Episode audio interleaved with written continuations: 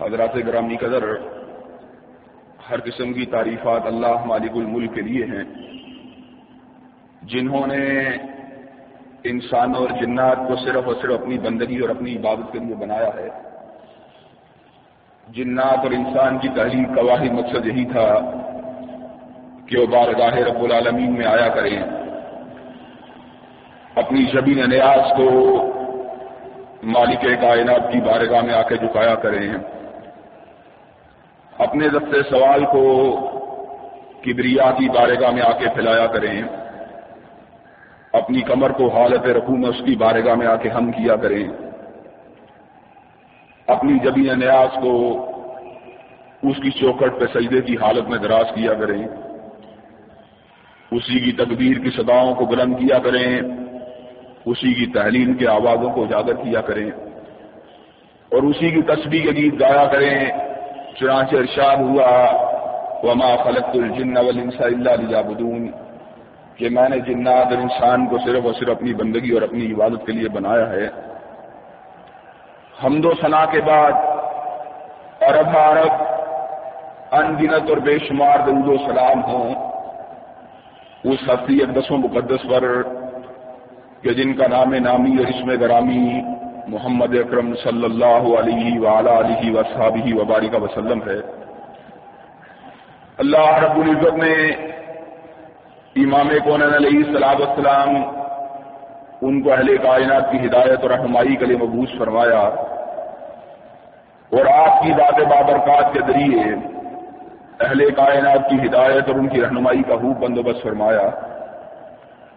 اللہ رب العزت نے امام کون علیہ صلاح السلام ان کی سیرت طیبہ میں طرح طرح کی خصوصیات کو ودیت فرما دیا تھا اور گنا گو قسم کی صفات کو حضرت آقا علیہ صلاح السلام کی سیرت طیبہ کا حصہ بنا دیا تھا اور ان تمام باتوں سے بڑھ کر یہ کہ میرے آقا کی زندگی میں کوئی صبح کوئی شام اور کوئی رات ایسی نہیں آئی۔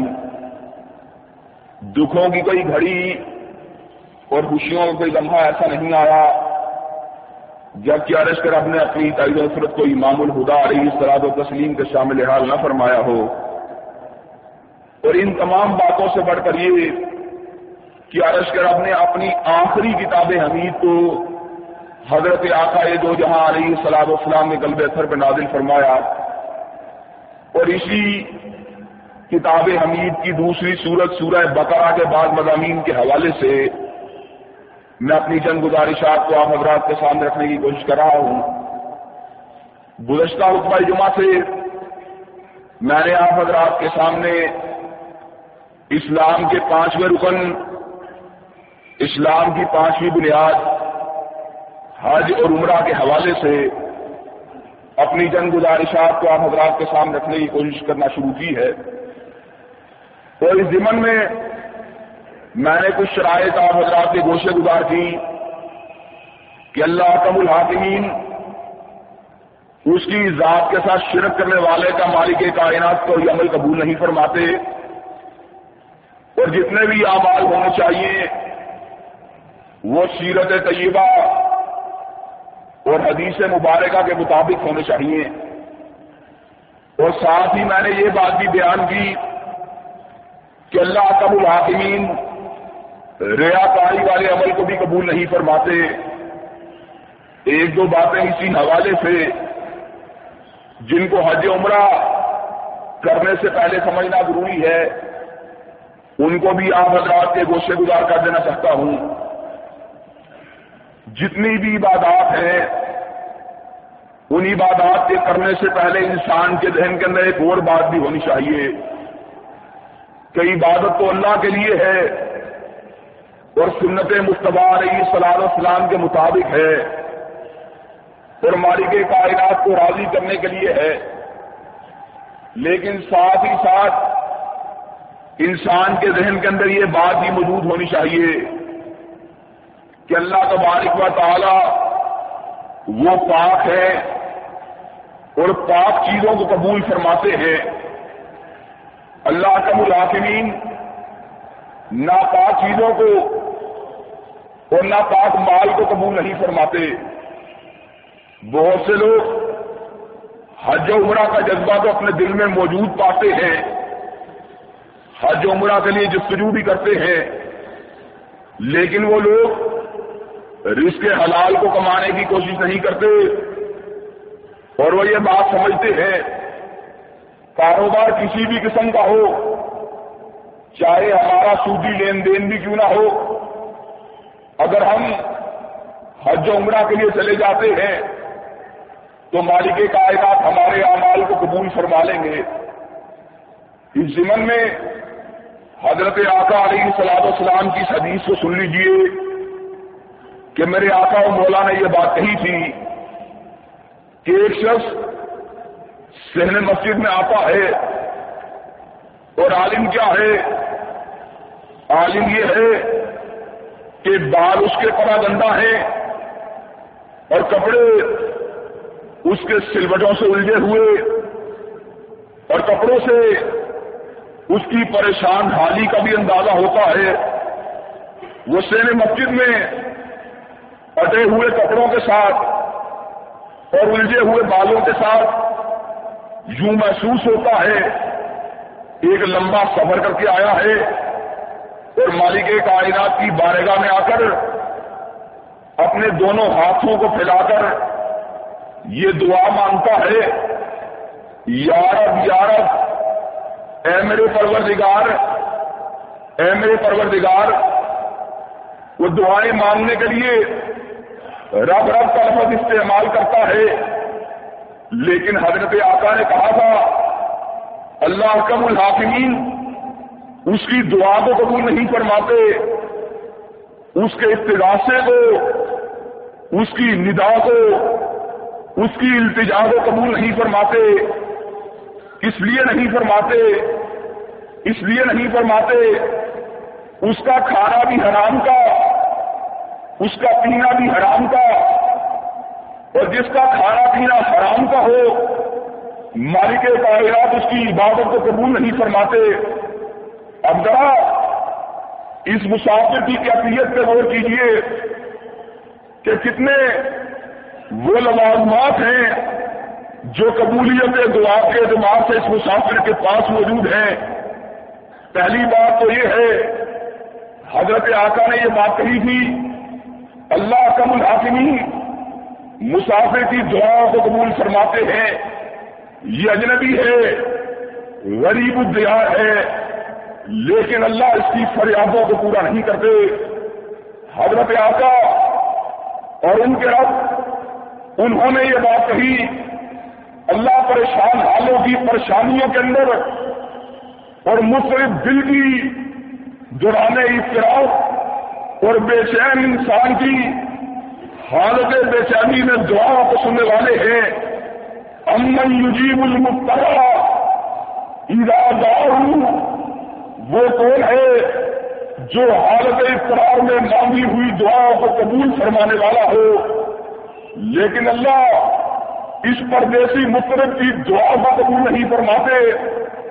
اور حضرت آقا نے کہا تھا، جب کوئی شخص مالک کی بارگاہ میں دونوں ہاتھوں کو کھلا کے دعا مانگتا ہے، اللہ کم الحاکمین کو حیا آتی ہے۔ کہ ان پھیلے ہوئے ہاتھوں کو واپس پلٹا دے لیکن اللہ اس کے ہاتھوں کو پھیلنے کے باوجود اس کی دعا کو قبول نہیں فرماتے اور اس نے اللہ کو کیسے پکارا؟ وہ رب رب کی آبادیں دے کر مالک کائنات کو پکارتا ہے اور آپ کے علم میں یہ بات ہونی چاہیے، جتنے بھی انبیاء گزرے، جتنے بھی رسول اللہ گزرے، انہوں نے جب بھی مالک کائنات کو اس کی ربوبیت کا واسطہ دے کے پکارا، اس کی پروردگاری کا واسطہ لے کے پکارا، مالک نے ان کی فریادوں کو قبول کر لیا تھا۔ سیدنا آدم نے دعا مانگی تو کیا مانگی تھی؟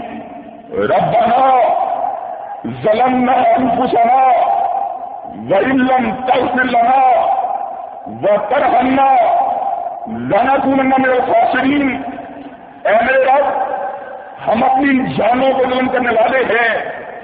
اللہ، اگر آپ نے ہم کو معاف نہ دیا ہمارے اوپر رحم نہ کھایا، اللہ ہم یقیناً خسارہ پانے والوں میں سے ہو جائیں گے۔ مالک نے کہا تھا اور مجھ کو رب کہہ کے پکارنے والے، فتاب آ رہی میں نے تیری توبہ کو قبول کر لیا ہے۔ سید نانو نے دعا مانگی۔ تو کیا مانگی سید نانو نے کہا تھا، ربی انی مغلوب ان منتصر اللہ میں مغلوب ہوں بستی والے مجھ کو پتھر بھی مارتے ہیں، مجھ کو گالیاں بھی دیتے ہیں، مجھ کو برا بلا بھی کہتے ہیں۔ جب سید نانو نے مالک کائنات کی بارگاہ میں آ کر رب کہہ کے دعا مانگی، مالک نے کیا دیا فتح رہنا اب وہ سمائے بھی مائن منہمر مالک نے سید نانو کی دعا کو پورا کرتے ہوئے آسمان و زمین سے دروازوں کو کھول دیا تھا اور ایک طوفان نے پورے کے پورے دریا کو اور پوری کی پوری زمین کے اوپر ہر محبوب کو بہا کر دیا تھا۔ سیدنا ابراہیم نے دعا مانگی تو کیا مانگی؟ ربی حملی من الصالحین۔ اے میرے پروردگار، مجھ کو ایک سارے بیٹا عطا فرمانا۔ مالک نے کیا کہا سب بشر نہ ہوں بھی غلام حلیم۔ اور ابراہیم، تجھ کو ایک پیارے، تجھ کو ایک خدمت گزار بیٹے۔ اسماعیل کی بشارت ہو۔ سیدنا موسا نے دعا مانگی۔ تو کیا مانگی؟ ربی انی لمان دلتا الیہ من خیر فقیر۔ اللہ، مدین کے گھاٹ کے اوپر میں پردیسی بھی ہوں، پریشان حال بھی ہوں۔ اللہ پیٹ میں بھوک بھی ہے، اللہ طبیعت میں بے قراری موجود بھی ہے۔ لیکن اللہ کیا کروں؟ اگر کسی غیر کے آپ پانے پر اپنے ہاتھ کو پھیلاتا ہوں اللہ منصب امامت و نبوت کے اوپر حرف آتا ہے۔ مالک نے کیا کہا؟ اور مجھ کو پرور دگار کر کے بلانے والے، جا، تو کھانے کو طلب کرتا ہے۔ میں نے تیرے لیے کھانا پکانے والی کا بھی انتظام کر دیا ہے۔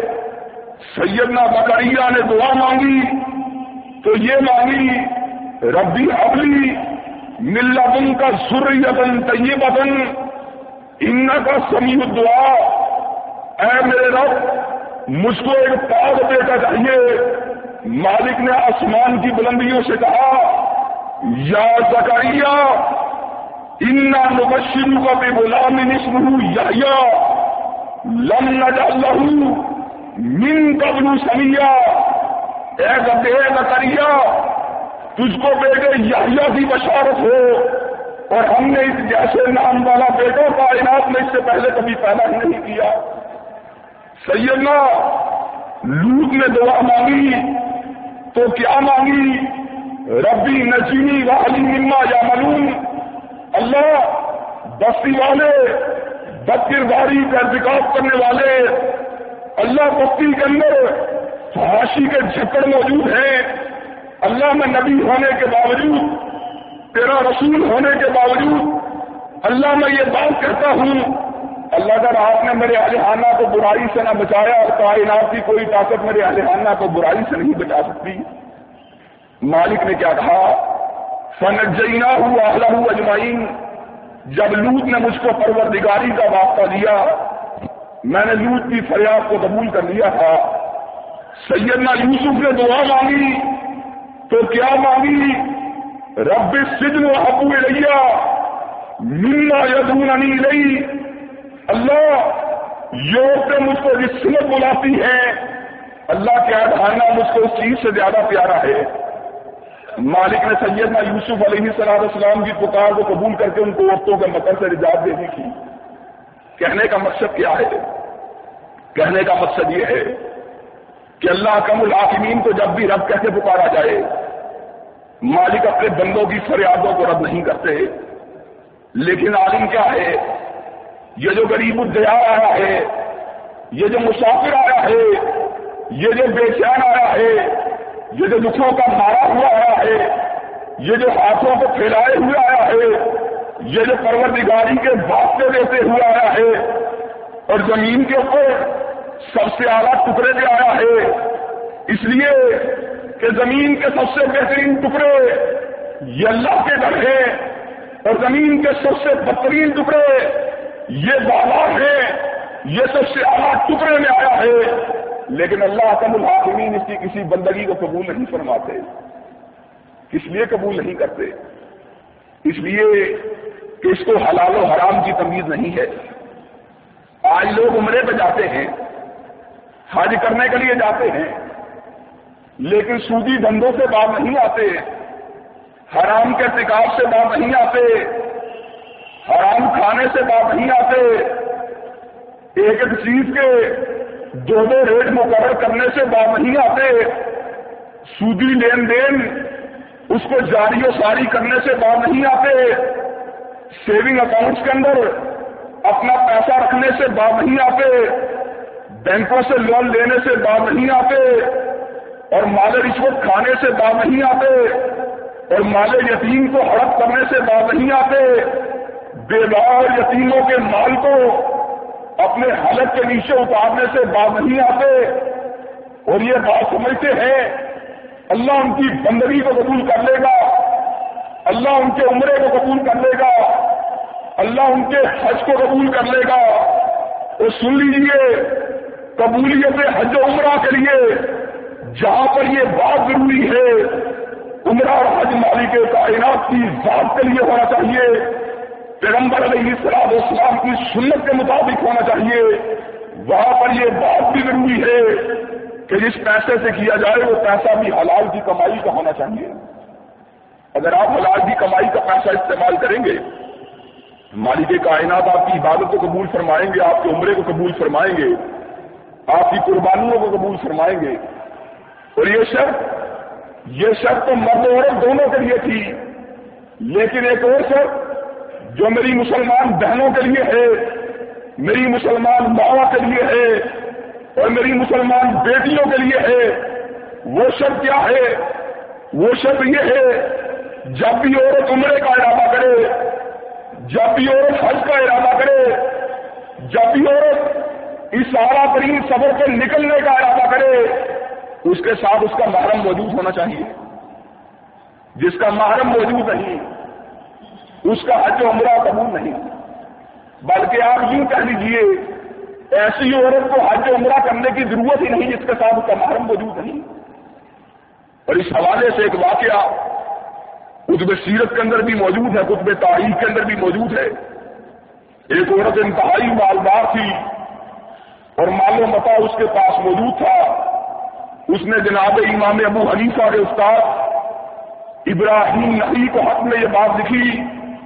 کہ مجھ کو یہ بات بتلائیے، میرے پاس مال بھی موجود ہے تبنگری بھی موجود ہے زادرا بھی موجود ہے، اسباب بھی موجود ہے لیکن میرے پاس محرم کی ہمراہی موجود نہیں، محرم کی حفاظت موجود نہیں۔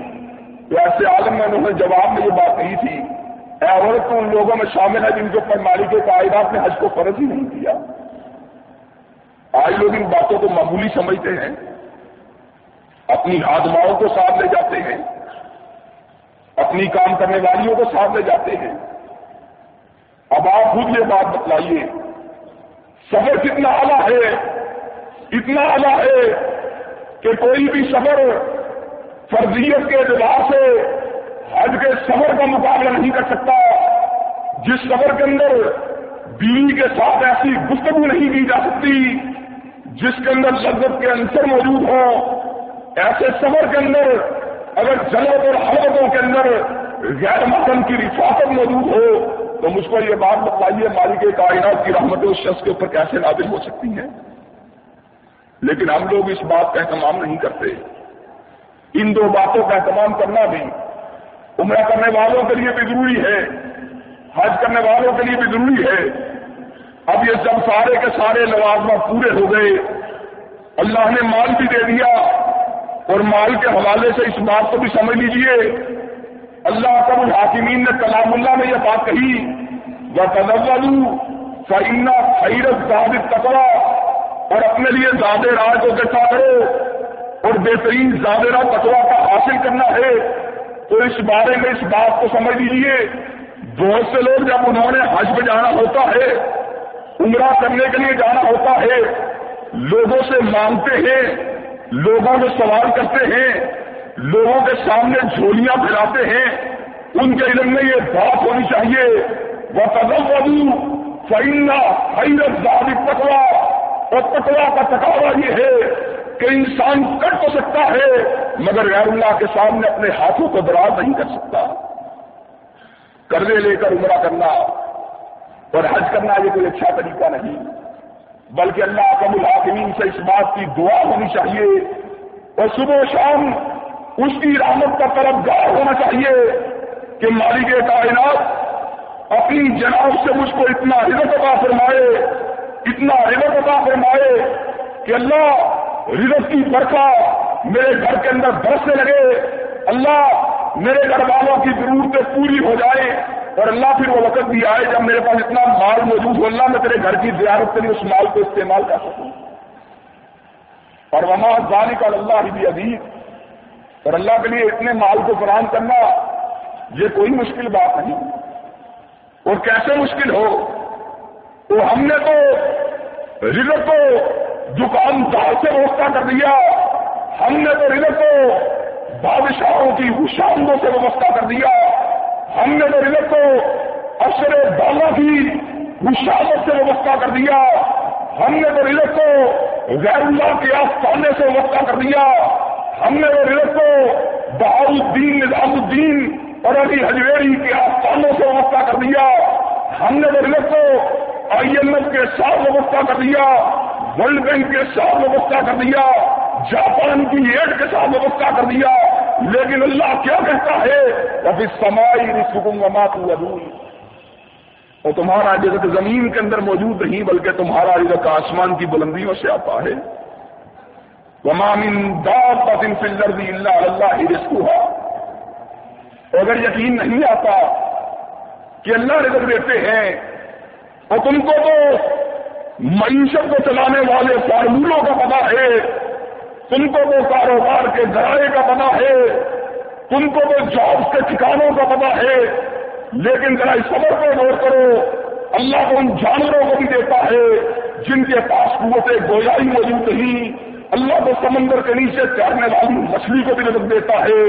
اللہ کو بلوں میں رنگ رینگنے والی چیوٹی کو بھی نظر دیتا ہے۔ جو پورے ہوئے زمین کے اندر معلوم ہر کیڑے کو نظر دیتا ہے۔ ہر ہر جانور کو رکھ دیتا ہے، جنگل میں دوڑنے والے درندوں کو رکھ دیتا ہے، آسمان میں اڑنے والے پرندوں کو رکھ دیتا ہے، اور تیرنے والی مچھلیوں کو رکھ دیتا ہے۔ اے انسان ناما وہ تم کو رزق کیوں نہیں دے سکتا؟ اللہ قبول حاکمین اس سے رزق کی توقع بھی ہونی چاہیے، اور حصول رزق کے لیے پھر کوشش بھی ہونی چاہیے۔ جب اللہ قبول حاکمین حق حلال سے رزق عطا فرمائے پھر اس کو اپنے گناہوں کو جھاڑنے کے لیے اور اس گھر کی زیارت کے لیے بھی استعمال ہونا چاہیے۔ جس گھر کو زمین کے اوپر اگر بنایا گیا، معیشت کے کارخانے کو چلانے کے لیے نہیں بنایا گیا۔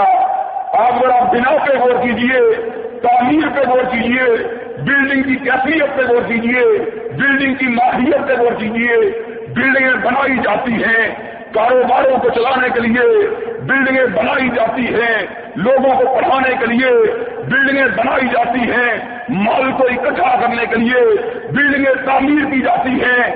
کاروبار کو اور صنعت کو فروغ دینے کے لیے بلڈنگیں بنائی جاتی ہیں۔ فیکٹریوں کو چلانے کے لیے۔ لیکن ابراہیم تیرے نصیبے کا کیا کہنا؟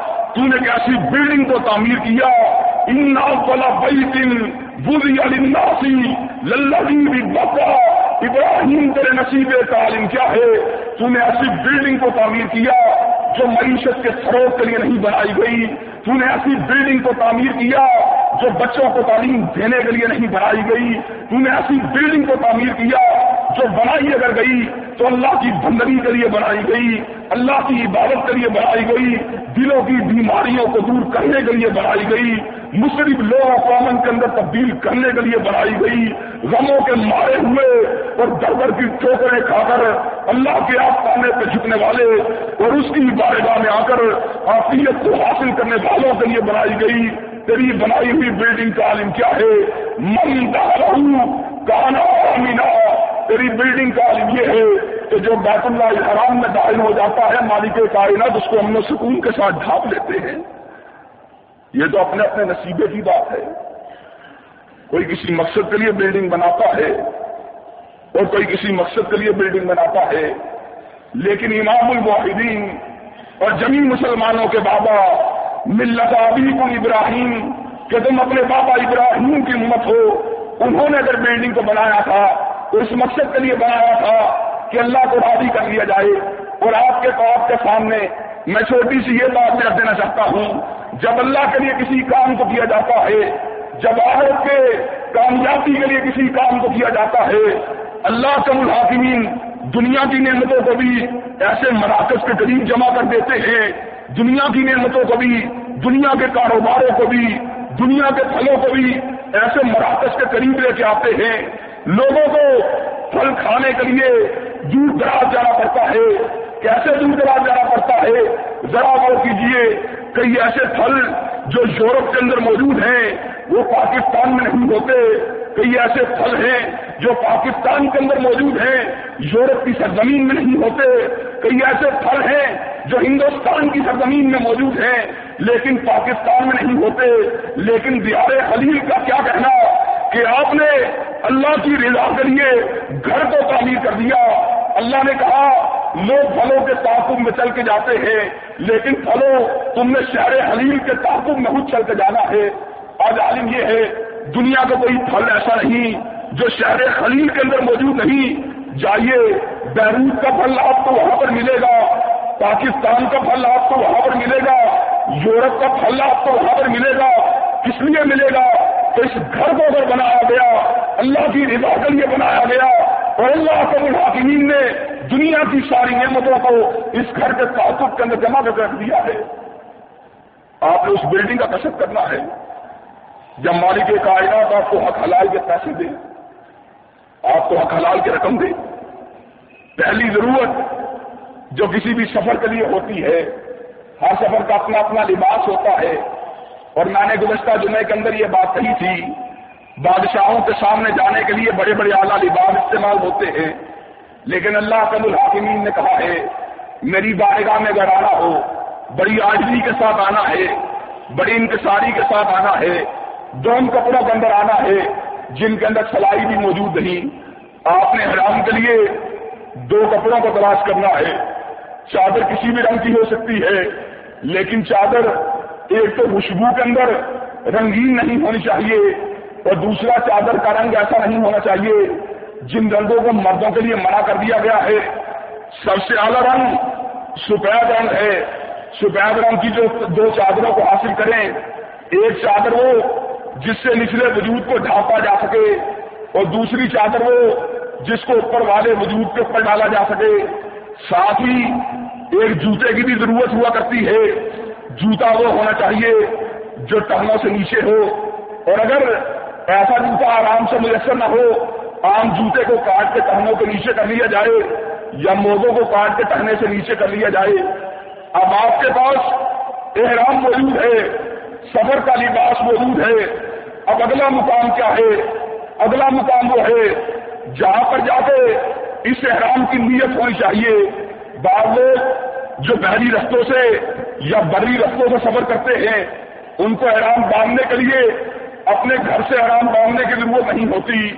اس لیے کہ ان کا گزر جب میکات کے پاس سے ہوتا ہے، وہ مقام میکات کے اوپر ٹھہر سکتے ہیں، وہاں پر جا کے احرام کو باندھ سکتے ہیں۔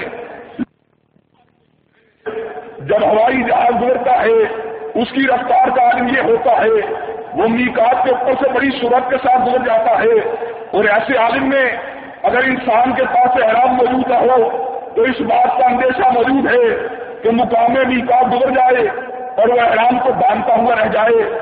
آپ احرام اپنے گھر سے باندھیے یا کراچی سے اگر آپ نے اڑنا ہو، کراچی کے ایئرپورٹ سے باندھیے۔ احرام کو باندھنے سے قبل غسل کرنا چاہیے۔ احرام کو باندھنے سے قبل خوشبو کے استعمال کے اندر بھی کوئی خرچ کی بات نہیں، لیکن جب مقام میکات آ جائے گا، اس کے بعد آپ احرام کے اوپر خوشبو کو نہیں لگا سکتے۔ اس لیے کہ ایسے عالم میں آپ کے پاس جو رنگ موجود ہے، وہ رنگ بھی اللہ کا عطا دیا ہوا، اور آپ کے وجود سے اٹھنے والی جو بو موجود ہے، اللہ کا الحاکمین آپ کو مصنوعی خوشبو میں نہیں دیکھنا چاہتے، بلکہ قدرتی بو کے اندر دیکھنا چاہتے ہیں۔ جیسا کہ آپ کو روزے کی کیفیت کا پتا ہے۔ روزے داری کے عالم میں جب حلق سے جو بو اٹھتی ہے، مالک کائنات کو مشکل خوشبو سے زیادہ پسند ہے۔ اللہ کم الحاکمین، حالت حرام کے اندر جب جسم کے اوپر خوشبو کو نہیں لگایا جاتا، اللہ کم الحاکمین کہتے ہیں، تو بغیر خوشبو کے آیا ہے۔ لیکن میں تیرے وجود کو ایسی روحانی خوشبوؤں کے اندر بسا دوں گا کہ تیرے وجود کو گناہوں سے پاک کر کے، تیرے وجود کو گناہوں سے صاف کر کے ایسا خوشبودار بنا دوں گا کہ تیرے وجود کے اندر کسی قسم کی تیری روح کے اندر سے روحانی بدبو کا انصر بھی موجود نہیں ہوگا۔ جب آپ مقام میکات کے اوپر پہنچتے ہیں، جو کہ ہم لوگوں کے لیے جرنم کا مقام ہے، ایسے عالم میں آپ کو احرام کی نیت کر لینی چاہیے اور احرام کی نیت کے بعد فوراً سے پہلے آپ کی زبان سے تلبیہ بلند ہونا چاہیے اور تلبیہ کے الفاظ کے اوپر میں نے پہلے یہ بات کہی تھی، ذرا غور کیجیے کہ ایسے اعلیٰ الفاظ ہیں، اللہ کم الحاکمین نے جن لوگوں کے مقدر کے اندر سفر حج کو لکھ دیا، سفر عمرہ کو لکھ دیا، ان لوگوں کی شہادت کا کیا کہنا؟ کہ اللہ میں الزام ہے، اللہ بلانے والا ہے، اس کا بندہ مہمان ہے بندہ اس کے پاس چل کے جا رہا ہے۔ ایسے عالم میں جبکہ مالک کائنات کا بلاوا آیا ہو، ایسے عالم میں جبکہ مالک کائنات کی طرف سے مہمانی کا پیغام آیا ہو، اس خوش نصیب کو یہ بات چاہیے۔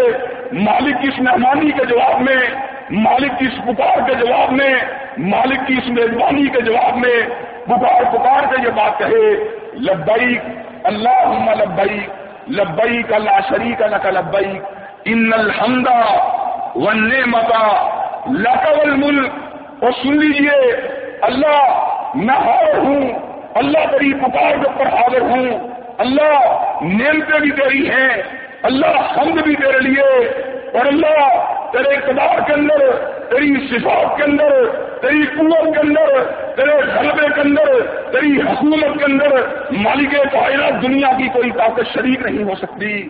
لبیک اللہ لبیک لبیک اللہ شریک اللہ کا لبیک ان الحمد ون متا لقل ملک لا شریک الگ اور میں یہ بات سمجھتا ہوں، کوئی بھی مسلمان ایسا نہیں جس کے عقیدے کے اندر یہ بات موجود نہیں ہونی چاہیے کہ اللہ کی ذات لا شریک لاگو ہے۔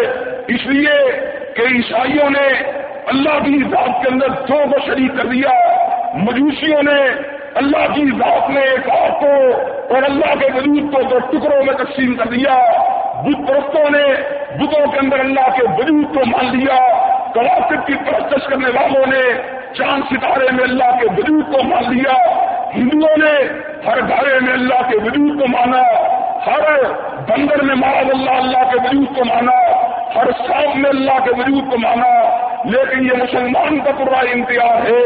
تو مسلمان نہ کسی بلی کو اللہ کے شریک کرے، نہ کسی نبی کو اللہ کے شریک کرے، نہ کسی رسول کو اللہ کے شریک کرے۔ اور آج بہت سے مسلمان ایسے ہیں جو دعوت قرآن سے غافل ہیں، دعوت رسول اللہ سے غافل ہیں۔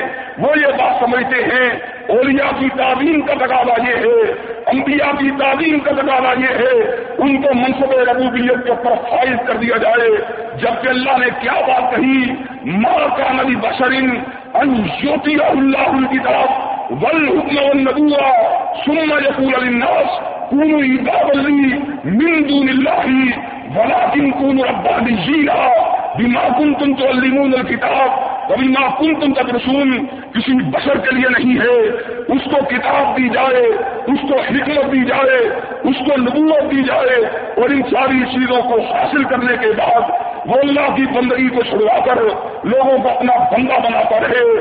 اس لیے ساتھ ہی مالک نے اس بات کی بھی وضاحت کر دی، بلا یا ان تک المنائی کا نبی نار بابا اور یام بالکفری بابا تم مسلمون اور سن لو کو انبیاء اور ملائکہ کو رب ماننے کا حکم نہیں دیا جاتا کہ اللہ تم کو ایمان لانے کے بعد کفر کا حکم دے گا۔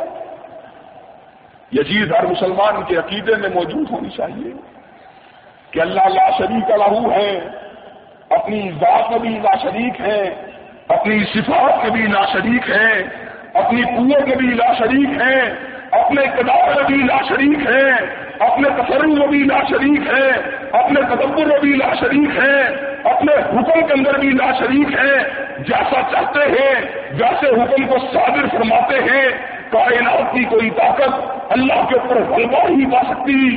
وہ کائنات کی ہر چیز پہ غالب ہے۔ کائنات کی کوئی طاقت ان کو مجبور نہیں کر سکتی۔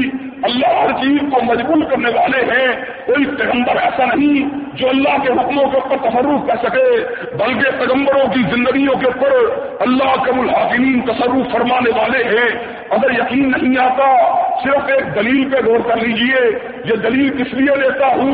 یہ اس لیے دیتا ہوں کہ بندگی کا مقصد ایک ہی ہے، اور مقصد کیا ہے؟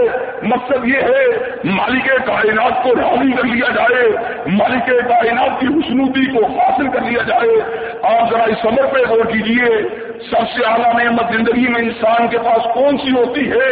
ایک نعمت ایسی ہے، میں ایمانداری سے بات کہوں گا جس کے پاس بھی شعور موجود ہے، وہ حقیقت کا انکار نہیں کر سکتا۔ ایمانداری سے یہ بات کہیے، کوئی بھی نعمت کیا بیٹے کی نعمت کا مقابلہ کر سکتی ہے۔ یہاں پر بیٹھے ہوا ہر وہ شخص جس کے پاس تڑپتا ہوا دل موجود ہے، جس کے پاس سوچنے والا دماغ موجود ہے، جس کے پاس دیکھنے والی نگاہ موجود ہے، جس کے پاس سننے والے کان موجود ہیں، وہ یہ بات کہے گا ایک کروڑ روپیہ نہیں ایک ارب روپیہ بھی انسان کے پاس ہو، لیکن اگر اولاد کی نعمت اس کے پاس موجود نہ ہو، اس ارب روپے کا کوئی فائدہ نہیں۔ بیٹا کیا ہوتا ہے؟ بیٹا نگاہ کی ٹھنڈک ہوا کرتا ہے۔ بیٹا کیا ہوتا ہے؟ بیٹا دل کا قرار ہوا کرتا ہے۔ بیٹا کیا ہوتا ہے؟ جوانی میں مسکراہٹ کا سامان ہوا کرتا ہے۔ بیٹا کیا ہوتا ہے؟ بڑھاپے کا سہارا ہوا کرتا ہے۔ بیٹا کیا ہوا کرتا ہے؟ جو بڑھاپے کے عالم میں، پیرانہ شادی کے عالم میں جب انسان چلنے سے قاصر ہو جاتا ہے، اس کا سہارا ہوا کرتا ہے۔ اور جن کے پاس بیٹے کی نعمت موجود نہیں، وہ مالک کی بارگاہ میں آ کے روتے بھی ہیں اور بےقرار بھی ہوتے ہیں۔ اور علماء کے پاس جا کے یہ بات بھی کہتے ہیں، ہمارے لیے بیٹے کی دعا مانگیے، لیکن ذرا عمر پہ غور کرنا، ذرا اس بات پہ غور کرنا، ذرا اللہ کی بادشاہی پہ غور کرنا، ذرا اللہ کی قدرتوں پہ غور کرنا، ذرا اللہ کے تبکر پہ غور کرنا۔ ذرا اللہ کے اختیارات پہ غور کرنا، وہ جس کو مقام محمود بھی ادا کر دیا، جس کو شاکی روز کوشر بھی بنا دیا، جس کو شاف روز مقصد بھی بنا دیا جس کو شفیع المقدین بھی بنا دیا، جس کے ہاتھ میں حمل کے جھنڈے کو بھی تھما دیا، جس کو امام الاولین بھی بنا دیا، جس کو حاتم المسلیم بھی بنا دیا، اس کے بارے میں کیا بات کہی؟ ماکانہ محمد ابا رجالی کن ولا کے رسول اللہ و خاتم النبیین دنیا کی ہر نعمت محمد علیہ صلاح السلام آپ کے قدموں میں چل کے آئے گی، لیکن آپ کسی بیٹے کے باپ نہیں بن سکتے۔ ذرائع اس پہ غور کیجیے۔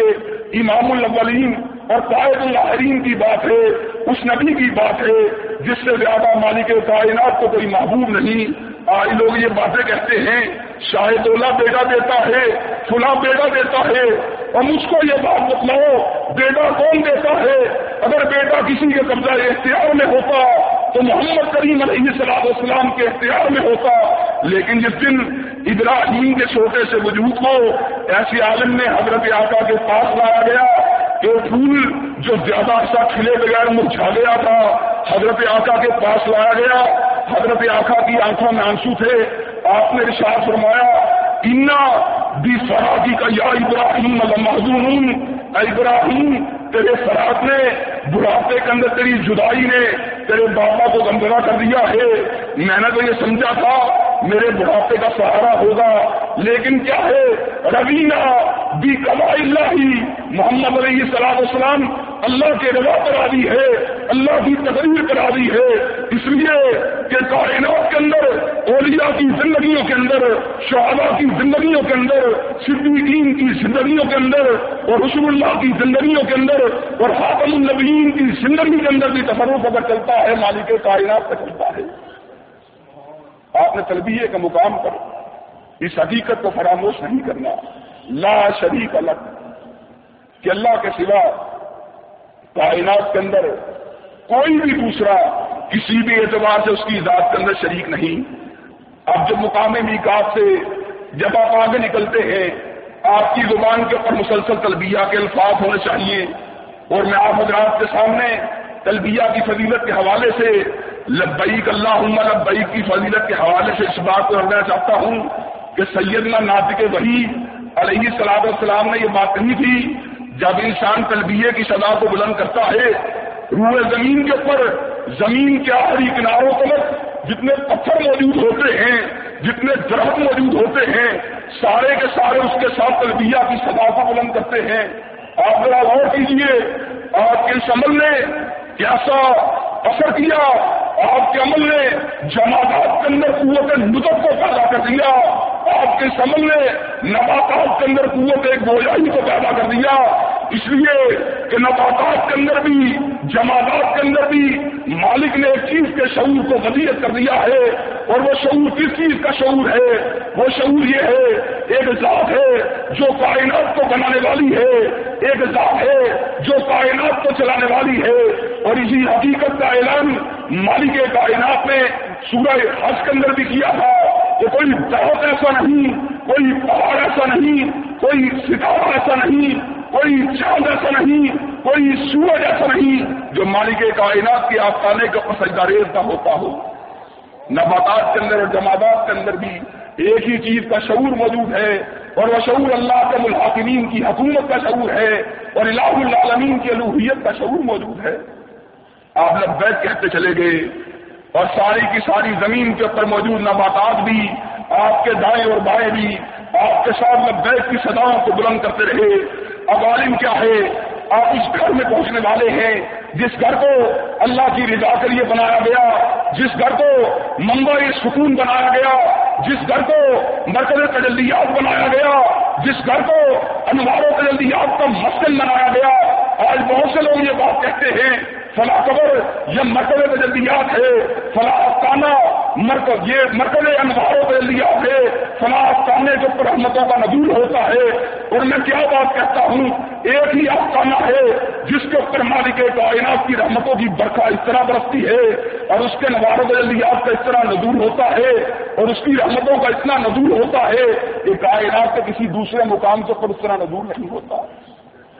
لیکن جس کو گھر گھر جا کر جھکنے کی عادت ہو اور جس کو ہر پتھر کے گرد طواف کرنے کی عادت ہو اور جس کو ہر آپ کے اوپر گھرنے کی عادت ہو، اس کو بیت اللہ الحرام کی عظمت کا کیسے ادراک ہو سکتا ہے۔ بعض لوگ ایسے کم نصیب بھی ہوتے ہیں۔ بیت اللہ الحرام پہنچنے کے بعد بھی ان مدارات کی یاد ان کے دلوں سے محب نہیں ہوتی۔ جن مدارات کے اندر، جن مدارات اور جن مرکزوں کے اوپر اور جن قبروں کے اوپر وہ بیت اللہ الحرام کے جانے سے پہلے گرنے والے تھے ہم اس کو یہ بات بتلائیے، جن کی نگاہوں نے ہر پتھر کی تعظیم کو کرنا سیکھا ہو، جن کی نگاہوں نے ہر بلڈنگ کے سامنے گرنا سیکھا ہو، اور جن نگاہوں نے ہر بلڈنگ کو بڑے تقدس کے ساتھ دیکھنا سیکھا ہو، وہ بیت اللہ کے تقدس کا تعین کیسے کر سکتی ہے بیت اللہ کے تقدس کا تعین وہ نگاہ کر سکتی ہے جس نے اپنی نگاہ کو کبھی کسی غیر کے آستانے کے اوپر نہیں ڈالا، جب وہ مالک کائنات کے آستانے پہ جائے گا، تو اس کے ذہن کے اندر یہ خیال آئے گا، اللہ، ساری دنیا فقیر ہے، تنہا تو داتا ہے؟ اور دربار فقیروں کے نہیں ہوتے، بلکہ دربار داتا کا ہوتا ہے۔ اس کے ذہن کے اندر یہ امن پیدا ہوگی، اس کے ذہن کے اندر یہ احساس پیدا ہوگا۔ اور حضرت آقا علیہ صلاح اسلام ان کا معمول کیا تھا؟ وہ جب بیت اللہ الحرام میں داخل ہوئے، آپ بابے بنی شہبہ سے داخل ہوئے، اور آج بھی وہ بابے بنی شہبہ بابو السلام ہی کے اندر سے اگر آپ داخل ہوں، آج بابے بنی شہبہ اس بابو السلام کی سیٹ کے اندر آتا ہے۔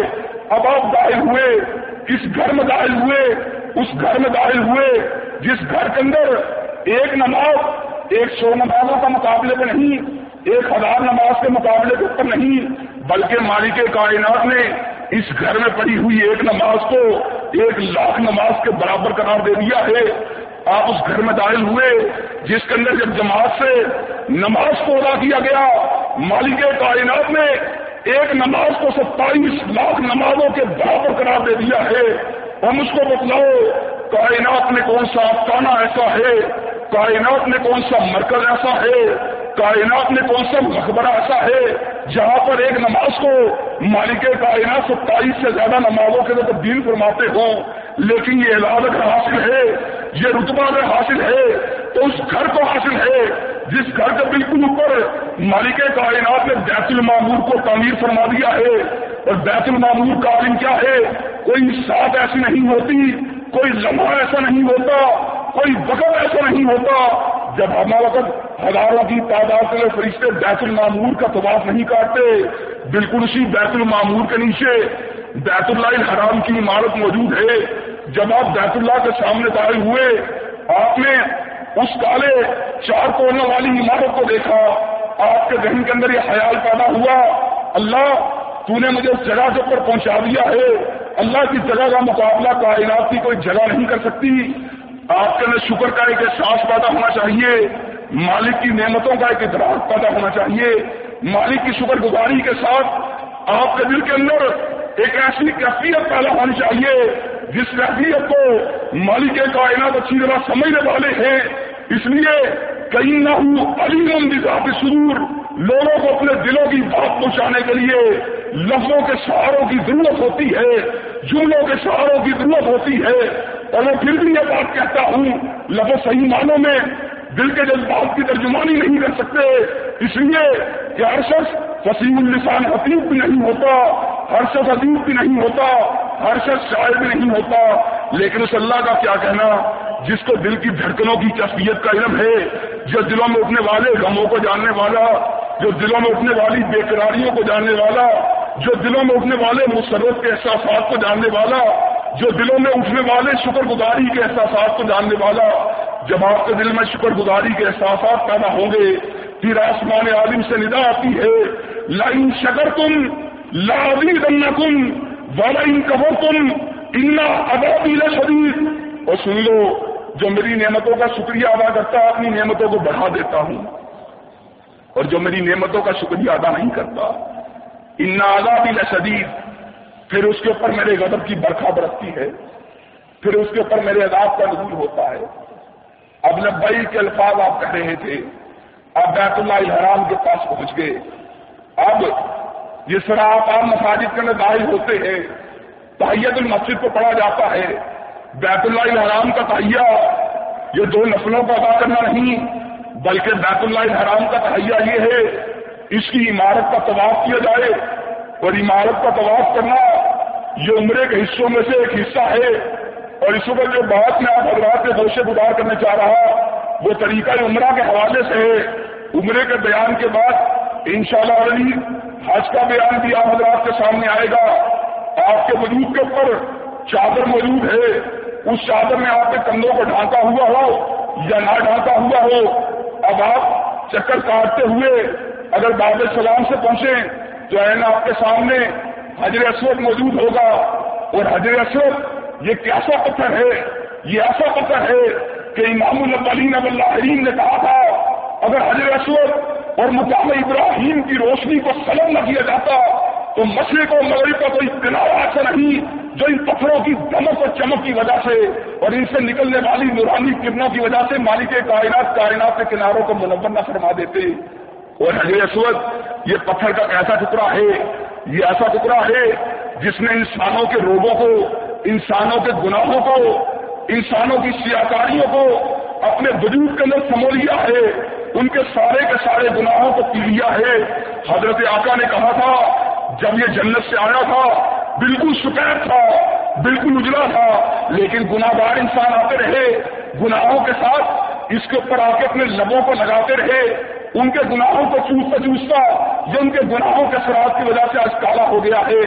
آپ ذرا اس پتھر کی حقیقت کے اوپر غور کیجیے اور پھر میرے ذہن کے اندر یہی بات آتی ہے، جنہوں نے کبھی غیر اللہ کے آستانوں کو چنا ہو، جنہوں نے کبھی درگاہوں پہ جا کر اپنے ہوٹوں کو ہار کیا ہو، جنہوں نے کبھی اپنے سر کو غیر اللہ کے آستانے پہ جھکایا ہو، وہ حضر اسود کی عظمت کو نہیں پہچان سکتے حضر اسود کے مقام کو نہیں پہچان سکتے حضر اسود کا مقام وہ پہچانے گا جس نے اپنی جبین نیاز کو غیر اللہ کے آستانے پہ ہار نہیں کیا، جس نے اپنے لبوں سے کسی غیر قدر کی کھڑکی کو نہیں چوما، کسی غیر قدر کی دیوار کو نہیں چوما، کسی غیر قدر کی دہلیز کو نہیں چوما، جنہوں نے اپنے ہونٹوں کو اس طرح محفوظ کر لیا کہ اللہ یہ ہونٹ تیرے عطا دیے ہوئے اور یہ کسی پتھر کے اوپر نہیں رکھ سکتے۔ اللہ یہ ہونٹ تیرے عطا دیے ہوئے۔ اللہ یہ جب بھی لگیں گے، اس پتھر کے اوپر لگیں گے۔ جس پتھر کے اوپر تیرے نبی نے اپنے ہونٹوں کو لگایا تھا، جس پتھر کے اوپر حضرت حلیل نے اپنے ہاتھوں کو لگایا تھا۔ اور میری آنکھوں کے سامنے اس وقت وہ منظر گھوم رہا ہے کہ وہ وقت تھا جب حضرت آقا اس پتھر کے پاس موجود تھے، اس کو چوم رہے تھے اور کوسر و تسلیم سے دلے ہوئے رخساروں کے اوپر شبنمی قطرے گر رہے تھے۔ حضرت آقا زاروں کے تار ہو رہے تھے۔ کون سا نبی ہو رہا تھا؟ وہ نبی ہو رہا تھا۔ کئی نہ فتحنا لگت فضل مدینہ لک اللہ ماں تقدم امین زمبی کما تاخر جس کی اگلی ہتاؤں کو جس کی پچھلی ہتاؤں کو اللہ کم الحاکمین نے معاف کر دیا ہے، لیکن بندری کا عالم کیا ہے، اور مالک کائنات کے آستانے پہ جھکنے کا عالم کیا ہے۔ حضرت کے پاس جب وہ رسول آتا ہے، جب وہ ابراہیم کا بیٹا آتا ہے، جب وہ دعائے خلیل آتا ہے، جب نبی کا مسیح آتا ہے، عالم کیا ہے، مالک کائنات کی حیرت کی وجہ سے، مالک کائنات کی حشیت کی وجہ سے، اس کی بندگی کے احساس کی وجہ سے، اس کی کرم نواریوں کی وجہ سے، حضرت آقا کی آنکھوں سے بھی آنسو جاری ہو جاتے ہیں اور آپ کی ہچکیاں بن جاتی ہیں۔ اور سیدنا فاروق اعظم رضی اللہ تعالیٰ ہو وہ بھی حضرت آقا کے پاس موجود ہوتے ہیں۔ اور آپ کو تو اس بات کا اچھی طرح علم ہے، کسی کے ساتھی ویسے وفادار نہ تھے جیسے میرے آقا کے ساتھی وفادار تھے اور حضرت آقا میں جب کوئی تکلیف ہوا کرتی تھی، آپ کے ساتھی آپ کی تکلیف کی وجہ سے مچل جایا کرتے تھے اور جب آپ کی آنکھوں سے آنسو روا ہوتے تھے، حضرات صحابہ کی آنکھوں سے بھی آنسو روا ہو جایا کرتے تھے۔ اور جب حضرت آقا کے چہرے کے اوپر تبسم آیا کرتا تھا، حضرت حضرت آقا کے صحابہ ان کے چہروں کے اوپر بھی تبسم آ جایا کرتا تھا۔ سیدنا فاروق موجود ہیں۔ حضرت آقا کی آنکھوں سے آنسو گر رہے ہیں۔ حضرت فاروق کی داروں کا دارونے لگتے ہیں۔ اور کیوں نہ رہے جب امام الاولین رو رہا ہے، جب قائد اللہ رو رہا ہے، تو اس کی آنکھوں سے آنسو کیوں نہ گرے؟ جس نے اپنا مرشد، اپنا مقدہ اپنا اپنا رہنما، اپنا حابی اپنا پیشوا، اس کو بنا لیا ہے کہ جس کے بعد کسی پیشوا کی ضرورت نہیں، جس کے بعد کسی مقرر کی ضرورت نہیں، جس کے بعد کسی امام کی ضرورت نہیں، جس کے اوپر مالک کائنات نے عصمتوں کو ختم کر دیا ہے، جس کی ذات کے اوپر مالک کائنات نے شریعتوں کو ختم کر دیا ہے، جس کی ذات کے اوپر مالک کائنات نے وہی کو ختم کر دیا ہے، جس کی ذات کو مالک کائنات نے ممبئی شریعت بنا دیا ہے، جس کی ذات کو مالک کائنات نے ممبئی قانون بنا دیا ہے، جس کی ذات کو اور جس کے اسوے کو مالک کائنات کے اسوے کامل بنا دیا ہے۔ لیکن آج بھی بڑے ایسے مسلمان کہلوانے والے موجود ہیں۔ جو لقد کان رقم تھی رسول اللہ اس وقت الحاصرہ یہ آیتیں سننے کے باوجود غیروں کی امامت کی بات کرتے ہیں۔ غیروں کی تدا کی بات کرتے ہیں۔ میرے ذہن میں کئی مرتبہ یہ بات آتی ہے کہ بنی اسرائیل کے لوگ مالک ان کو منو سلوا دیا کرتے تھے۔ وہ کہنے لگے لمس اللہ واحد۔ موسا ہم ایک کھانے کا گزارا نہیں کر سکتے۔ ہمیں کس چیز کی ضرورت ہے؟ اپنے رب کو پکار۔ ہمیں زمین کی دالوں کی ضرورت ہے۔ ہمیں زمین کے تھوم کی ضرورت ہے۔ ہمیں زمین کے گنے کی ضرورت ہے، ہمیں زمین کی ترکاریوں کی ضرورت ہے، ہمیں زمین کے پیاز کی ضرورت ہے۔ تو ایسے عالم میں مالک کائنات نے اور ان کے نبی موسا علیہ السلام السلام نے قوم کی جب حالت میں غور کیا، سیدنا موسا نے جو الفاظ کہے، مالک نے ان کو ہمیشہ کے لیے اپنے الحام میں محفوظ کر دیا، اپنے کلام میں محفوظ کر دیا۔ سیدنا موسا نے کیا کہا تھا؟ اور تب اللہ بھی ہوا بنا بلّہ بھی ہوا خیر اور تمہارا علم کیا ہے؟ ہم آسمان کی بات کرتے ہیں، تم زمین کی بات کرتے ہو۔ اور آج بھی میں یہی بات کہتا ہوں وہ لوگ جنہوں نے امام اللہ کی امامت کو چھوڑ کر زمین والوں کی امامت کو مانا ہے، جنہوں نے ولی الہی کو چھوڑ کر زمین والوں کے اشتہار کو مانا ہے، جنہوں نے مالک کائنات کے انحان کو چھوڑ کر زمین کی فلسفیانہ مسگافیوں کو مانا ہے۔ ان کا علم کیا ہے؟ اب تک سب دلون اللہ ہوا بنا دل ہوا حیر ان کا علم یہ ہے، یہ زمین کی فکوں کی سلت بلانے والے مالک کائنات کی نازل کردہ شریف شریعت سے بگانے والے یہ اعلیٰ چیز کے بدلے گھڑیا چیز کا سودا کر رہے ہیں۔ حضرت آقا علیہ صلاح السلام ان کی طرح کے ہوتے ہوئے کسی اقتدا کی ضرورت نہیں۔ جو اہم باتیں اس زمن میں میں آپ حضرات گوشے گزار کر چکا ہوں وہ یہ ہے کہ حج عمرہ ان کے اوپر جانے سے پہلے چند باتوں کو اپنے ذہن میں جگہ دینے کی ضرورت ہے۔ پہلی بات یہ ہے کہ اللہ کم الحاکمین شرک کے ساتھ اچھے اعمال کو قبول نہیں فرماتا۔ جب تک آپ اپنے عقیدے کو شرک سے پاک نہیں کریں گے، اللہ کم الحاکمین آپ کے باقی اعمال کو بھی قبول نہیں فرمائے گا۔ دوسری بات اسی حوالے سے سمجھنے کی یہ ہے کہ عقیدہ تو شرک سے پاک ہے، لیکن عمل کے اندر ریاکاری کا بھی شائبہ نہیں ہونا چاہیے۔ جس عمل کے اندر ریاکاری موجود ہو دکھلاوا موجود ہو، مالک کائنات اس عمل کو بھی قبول نہیں فرماتے۔